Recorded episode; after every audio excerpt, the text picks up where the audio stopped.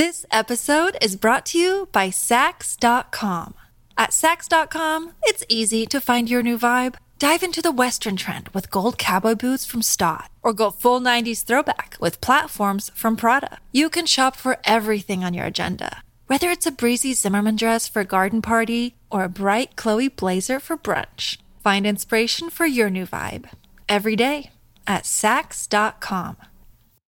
Before 2020 came to a close, I sat down with photographer Alyssa Rosenheck. We're airing this episode today a little bit later, but it is still just as powerful and meaningful. We hope you enjoy. Take care. Hi, I'm Alex Elle, and I write books for a living. The Hey Girl podcast was created with sisterhood and storytelling in mind. Hey, girl. Hey, girl. Hey, girl. Hey, girl. Join us as we journey through sharing together. Girl. Hey, girl. Hi, Alyssa. How are you today? I am well. Thank you so much for having me. Of course. I um, can't wait to dive in and talk about your new book and your experience as a photographer and everything else in between. But before we get started, can you please let the Hey Girl listeners know who you are and what you do? Yes. First, I want to express my gratitude for you and the space we're holding for one another. And to everyone listening, thank you. My name is Alyssa Rosenheck. I am an interiors and architectural photographer. I'm a stylist. I'm a cancer survivor. And I just wrote my first book, The New Southern Style. So essentially, I'm a visual storyteller and I really use my platform and my writing to help women tap into their creative power and their creative courage. Mm, creative courage. So let's start with cancer and growing through that, I'm sure, extremely challenging and devastating experience. Can you talk us through your story there and how it's opened up different lessons for you in your life about being present? Yeah, that's a beautiful question. Cancer, it really shaped me in an extraordinary way, in a way that I wasn't expecting. And I literally had to break my old life, a life that was half full, filled with shame, filled with doubt, filled with fear. I lacked boundaries, lacking courage, lacking worth. And having cancer for me gave me permission to rebuild a nourishing, a full, a connected, creative mm. life where I really focus on protecting my peace and honoring my energy and just being in my physical body. And when my physical body was healing through cancer with medicine and every a great team at Vanderbilt, that was really an invitation to stillness, my own stillness for the very first time, and to start healing emotionally, where I stand in my worth and really honor my truth and protect the vision that I have that's greater than myself and being rooted in my own skin. First of all, that was just so beautiful. And it's so wild that you said how you're honoring your energy. Because I started a mm-hmm. list this morning that affirmation list this morning that says, I am honoring my energy and boundaries by. And so we are just in divine alignment there. Yes. And I want to talk a little bit more about that because you are a visual storyteller, you are a photographer, you're just all these really beautiful, amazing things author, friend, daughter, wife. So, how are you, especially during this wild year of 2020? Mm-hmm. Yeah. How are you harmonizing your life in this new way of living? Yeah, I really think for me, it's about more body and less story. And mm. I want to talk a little bit more about that because this year I've really focused on my mindfulness practice. This year, I think, has been triggering for all of us and devastating lives lost, jobs lost, an incredible uprising, racial tension, injustices, a reckoning of sorts. And, you know, this pandemic, we don't have children yet, but I believe it was like this country had a child and this pandemic exposed all the rooted cracks that have been here for centuries. Mm. And we're finally having to, you know, come to terms with everything. And for me, this year has really been about mindfulness and service. And mindfulness being it's okay to grieve, it's okay to be sad, it's okay to have negative thoughts, but it's not okay to judge them and it's okay to have them to pass. And it's about having less judgment with the things that are going on personally and and being able to still show up for myself with my energy, with my peace, protecting those things, and still be of service to myself, to those around mm. me, and to my community. That's beautiful. You know, we don't have to pretend to be okay when there's a nagging voice when we're not. We're not, we don't have to pretend to be okay when we're watching the news. It's okay to feel the things that we're feeling, but we really need to listen to what's going on inside of us in order to explore that and disarm it, dismantle it, and show up in a stronger, healthier, more whole, nourished way.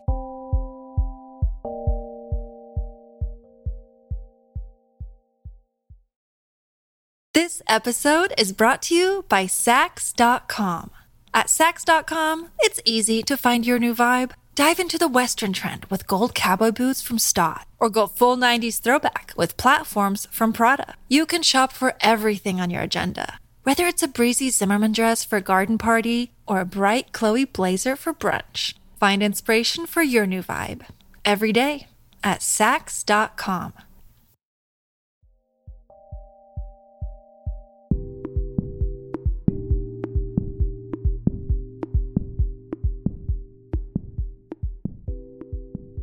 that dismantling discomfort mm-hmm. is major and also like leaning into that discomfort as well mm-hmm. um, is also super essential to our process mm-hmm. and how we're growing through things and you know i want to touch on your book of course but also before we go there talk about how photography has shaped how you see the world. Your images are just absolutely stunning and intentional. And I wonder, like, as a photographer in 2020, mm-hmm. how has your art form shifted and expanded to different types of storytelling or even just how you relate to your camera and the subjects that you're capturing? Yeah, well, to dial it back a little bit more, when I was healing through cancer, I picked up a camera and that was my healing catharsis through it. Mm. So, really, my camera and my creativity saved my life. It helped me rebuild in a more beautiful, nourished, full way. It was a moving meditation for me, and it was a form of prayer, and it was a form of self love for me. Mm-hmm. And my photography principles and philosophies are very synonymous with my life philosophies, where I really believe we learn through our shadows. And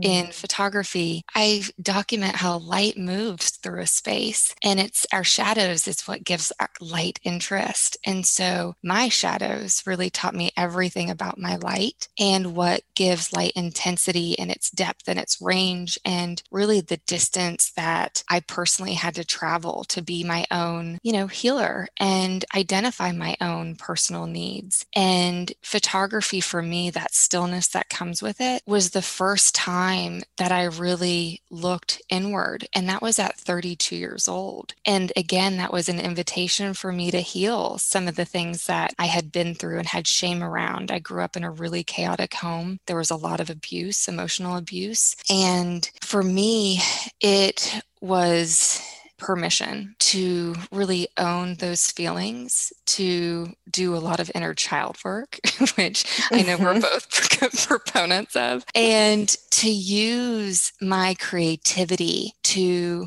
tell me the truth about myself mm. and as I've grown as a creative, I first believed that we are all creative. It's something that lives and breathes inside of us. But as I've personally have grown as a creative, I've used those tools in a way that has been less focused on me and more about letting our creativity tell us the truth about the world and mm-hmm. how I can continue to document that. And I built a really beautiful photography business that also helped women sustain themselves. And I helped build other female owned businesses, which was really important to me. But it's also grown. I want my creativity to be attached with meaning and purpose, and it's still mm. grown. I just wrote this book, and I'm sure you feel the same way after the books that you have you've completed and finished. You know, you're constantly having creativity as this companion to push to have that tension sometimes to grow into a more meaning and more purpose and how you can continue to serve your community. And so that's where I am right now. So it's been a really beautiful process, painful process,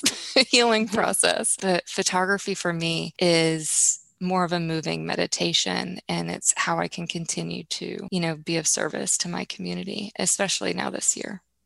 So let's talk about your book, The New Southern Style. Mm-hmm. It is so beautiful and I am so grateful to have been in it. Which I love. I love capturing you in that most it's magical. For those who haven't seen the book please refer to her chapter because she's magical and she's glowing and you offer such depth and soul and it's a gift to be part of this project. So thank you for being in it. Well thank you for having me. And the book is so beautiful because it truly is a collection of resilience mm-hmm. and inclusion and storytelling um, from different women from all over. So let's talk about how this book came to be, why it came to be, yeah. and what you want readers to get out of it as it continues to live on. The story has been brewing inside of me, and I feel the way I grew up and the way my culture fits into some of the environment in which I grew up. It made me really sensitive to larger issues that we are all experiencing right now. I grew up in Tulsa, Oklahoma. We are one of the few Jewish families on the street in our neighborhood, and it made me really sensitive to equality for all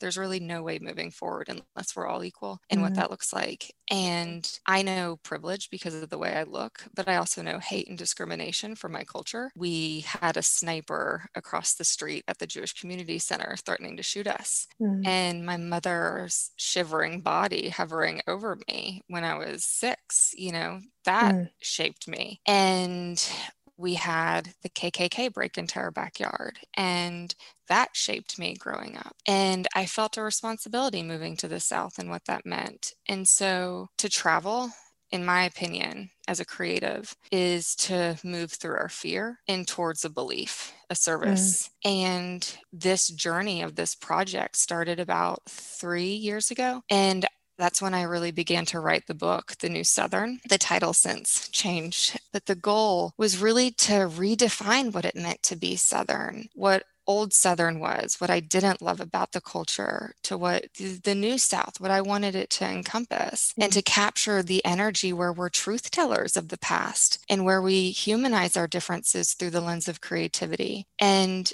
I recognize that creativity is not a silver bullet solution to a lot of the experiences and the things that have revealed itself this year, but these are underlying issues that have been felt in this country for generations. And so I get creativity is not going to end systemic racism or pandemics or injustices, but I am not a historian. You know, I am just a I'm a visual storyteller with a heart and I want creativity to be a tool that is an invitation to curiosity. It's an inclusive tool to invite everybody to the table table where everybody's accepted and welcome to share our truth through a poet's pen, a photographer's camera, a chef's knife, a mm. musician's key. And the goal is to heal together. And creativity tells us the truth about the world and it connects us to community. And, you know, my dream is to lessen the division among us where we continue to humanize and honor our differences. And that's what this book, for me, it's the starting point to that.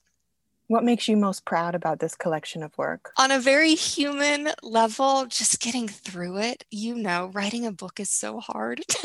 Mm-hmm. and there was so much fear personally attached for me. But right now, sitting in this very moment with you, I'm proud that it has wings of its own and it's taking on a life of its own with the recipients that hold it dear. Congratulations to you. You came out with a beautiful project. It's it is a book that you need a few of to give to your girlfriends and to keep on your night table next to your bed.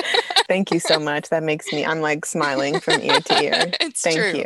Thank I love, you. I love your project so much. Thank you. So before we wrap up, I have two more questions. Yeah. One is what does self care look like in your life these days? And yeah. from the lens of self care as community care. So, self care is community care for me. It's continuing to expand on my project around the New Southern. It's it's very much about community where we're continuing to humanize and honor our differences. So, it's going to be cultivating more rituals around my own creative self care practice. And I feel like self care, it's just ugh, it's gotten filled with this buzz, you know, and it's almost like this toxic positivity that's in our social media media culture and i want to eh, it's just not. For me self-care i know i can go that's a whole different podcast but and you talk a lot about that but self-care for me it's it's about going inward. Self-care for me is also synonymous with creativity and creativity for me is soul work and it's about returning to my physical self. Again less story more body and it's about my breath work and meditation and yoga and walking and taking baths and strong visualization practices and kind inner self dialogues and and it's about showing up for myself first. So I can continue to serve those around me with the work I produce it's also I know that this year has been hard and it's also been allowing myself to cry and grieve and feel pain and continue to identify my triggers and let those be my teachers and doing it in a mindful way where I'm not judging.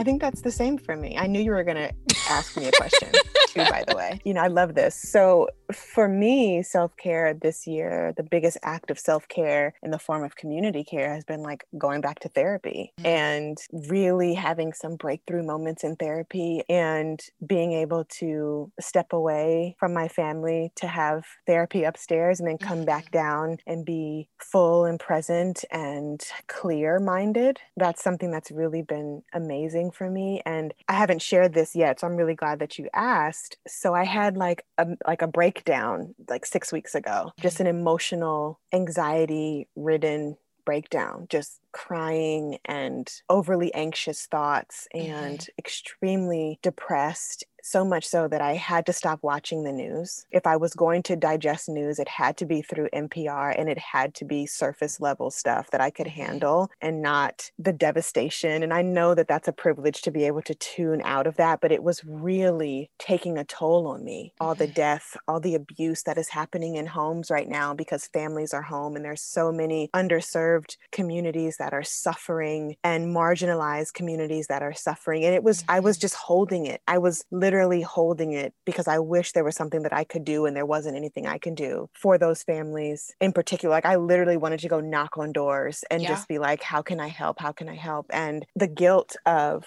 and I don't know if you've if you've dealt with this at all, but the guilt of being okay mm-hmm. given the circumstances, being financially okay, having a roof over our head, being able to eat the food that we eat and be together as a family of five. You know, like we mm-hmm. are doing fine during this pandemic. And yeah. that was making me feel extremely guilty. And I didn't know where all of this high emotion was coming from. And I, I know that it's the climate, but I also just needed therapy to help me sort through some of the survivor's guilt I was having, the super anxious thoughts I was having, and the complete and utter sadness that had taken over, and the helplessness that I mm-hmm. felt. So my mental health just started to crumble. I had been busy all this year. And then I got to a, a, point where I wasn't so busy. And that's where it all surfaced. In those two weeks where I had a break, it was just like an ocean rushing in of emotions and feelings. And I, I had to like look into getting medicated. Like it was really hard. I was crying. I just could not even focus on my work. And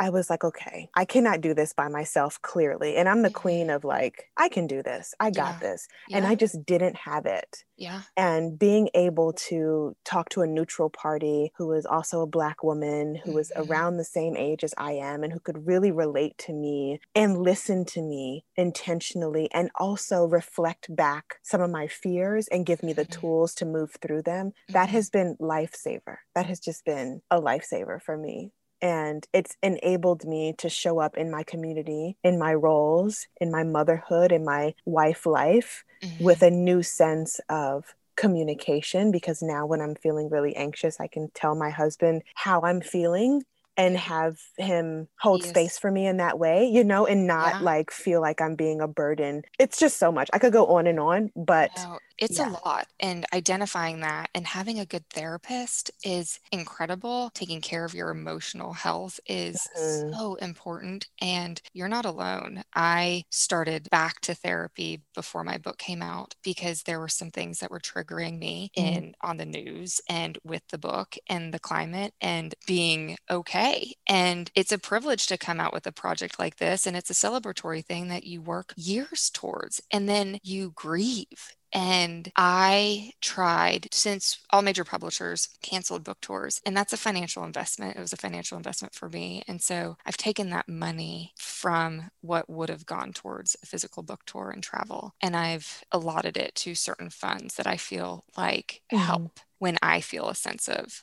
a, lack of control. And it's mm. true, like food insecurity is a huge thing too right now. And yeah. it's heavy. And I'm glad that you are honest enough to a get the help that you need but also communicate that because you're allowing other people to have the freedom to pursue their own mental health as well you. And same for you. And, you know, I think sharing these types of stories and experiences is really important because then in turn, I mean, I hope that this supports someone who listens to it and feels like they need to lean into therapy. And if mm-hmm. you do and you don't have the resources, the Loveland Foundation, I am a recurring monthly donor. They offer free therapy for Black women and girls. There are it's other, amazing. it's amazing. Yep. Rachel Cargle's amazing in her work. And yep. yeah, so there are things out there for us. And if you need help, get help because that, that's what I needed to do is yeah. like get help. I have not felt this way in a very long time. And it was almost shocking that I had gone back to like such intense anxiety and such intense depression. And my therapist made it very clear that you are not the only one mm-hmm. and it is okay. So mm-hmm. I want everyone who's listening to understand as well that you are not the only one and that it will be okay. I just want to hold oh. you and hug you. I wish I could come visit. Like, we need that. So, before we go, if yeah. you, I want to ask you this, like, kind of icebreaker ish question. If you were mentoring your younger self, what would you teach her? I would teach her to listen to herself above anything else. I would teach her to stand tall. I would teach her to be brave. And I would teach her that her truth is her power and her creativity and courage will set her free. Thanks for listening to the show today. Please rate, subscribe, and review. Also, feel free to share with a friend. We love having our community grow. Music is by DC's own Kokai.